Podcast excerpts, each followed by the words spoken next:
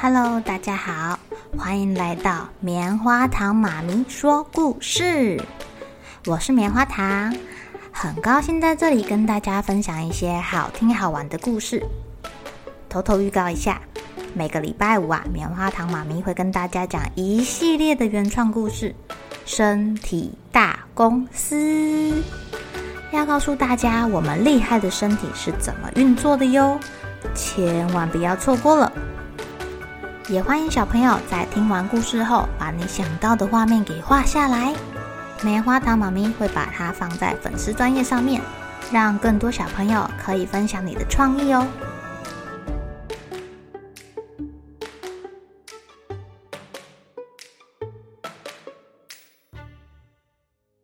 Hello，亲爱的小朋友，今天过得怎么样呢？你们有开始跟棉花糖妈咪还有泡泡哥哥、露露弟弟一起执行二十一天感恩计划了吗？今天你最想要感谢的是谁？是什么东西呢？棉花糖妈咪今天最想要谢谢的是我的摩托车，因为啊，它让我可以带泡泡哥哥到处去上课，还有带露露弟弟去公园玩耍。没有摩托车，我们要用两只脚走路，很不方便。如果开车的话，也会面临到找不到停车位，会花比较多时间。所以今天的我非常感谢我的摩托车哦。你们呢？记得把你感恩的对象还有原因记录在棉花糖妈咪说故事的粉丝专页中，礼拜四的留言区。棉花糖妈咪也想要听听你们的分享。那先来讲今天的故事吧。蛇跟蜥蜴呀，继续做他们的生意了。他在门口帮帮你的招牌旁边，还多添加了两个看板哦。一个看板上面写着“问题大小不拘，提供专业协助”，另一个看板是“收费标准：小问题一只苍蝇或甲虫，大问题鹌鹑蛋一颗”。但蜥蜴对这个收费标准还是有一些疑虑。我是喜欢苍蝇跟甲虫，你喜欢鹌鹑蛋，呃，所以你小问题由我负责，大问题由你解决，对吗？哦，不不不，不是这样的。我的意思是这样的，我如果收到苍蝇跟甲虫的话，我就会给你啊；你收到鹌鹑蛋的话，就给我啊。原来如此，你真聪明。来了第一个客人喽，是兔子，它不停的蹦蹦跳跳的，好像地面烫到站不住似的。哎呦，两位啊，我需要帮忙，救命啊！咦，你要什么帮忙啊？有一只乌龟趁我不在的时候闯进我的窝里，然后它就赖着不走啦。你们帮我把它弄走吧。对啦，就是把他赶出去、轰出去、踹开、驱离，叫他滚蛋，随便。呃，抱歉，兔子先生，这不在我们的服务项目里面。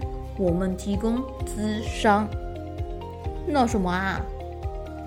我们啊，只动口不动手，我们助人自助啊。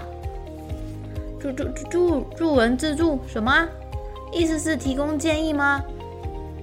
啊、呃，就是这样的。那只乌龟，也就是在你家的新朋友。他不是我朋友，他是我敌人，恶棍，不速之客，可恶！你们不能成为朋友吗？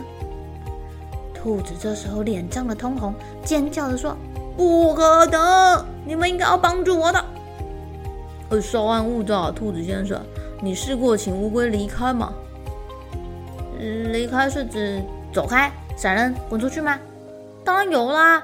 他却把他的头缩进龟壳里。哼，要把一只顽固的乌龟从我的窝赶出去，这种事你们做过吗？超难的。这样的话，就只有一个办法了。你跟他说啊，你把窝租给了一条大响尾蛇。什么？兔子听到跳起来了！你疯了！不是要你真的把窝租给响尾蛇啦，是假装。诶，你是要我撒谎骗人编故事？嘿嘿嘿嘿。哦，这招可能有用哦。好，多谢啦，你们帮我解决了一个大问题呢。呃，解决大问题要付一颗鹌鹑蛋。接下来一整个上午啊，蛇跟蜥蜴的家门口大排长龙，全部都是来寻求帮忙的动物。有的动物问题大，有的动物问题小。不论大小问题，蜥蜴和蛇一论聆听，给予好的建议，然后收费。蜥蜴跟蛇身后的苍蝇、甲虫跟鹌鹑蛋越堆越高了。当天下午啊，一只乌龟上门了。这只乌龟也脾气暴躁，一面跺脚，一面大叫说：“快想办法！怎么啦？你们专门帮人对吧？快快想办法对付我窝里的兔子！那那那个讨厌鬼，竟然让响尾蛇当房客！你说那是谁的窝？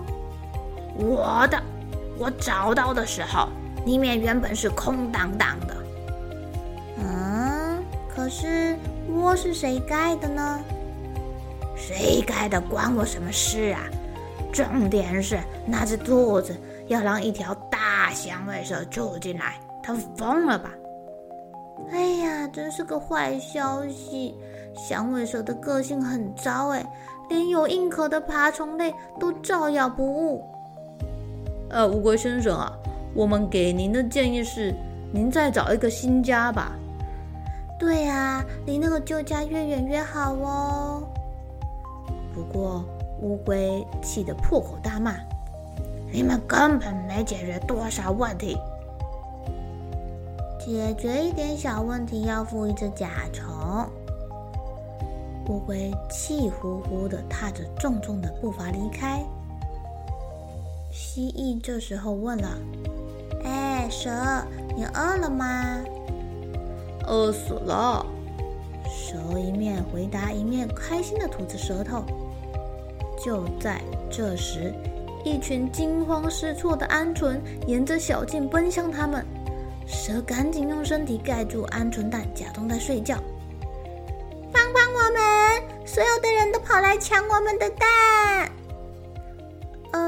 真是抱歉，我深感遗憾，但是我们今天的营业时间到喽。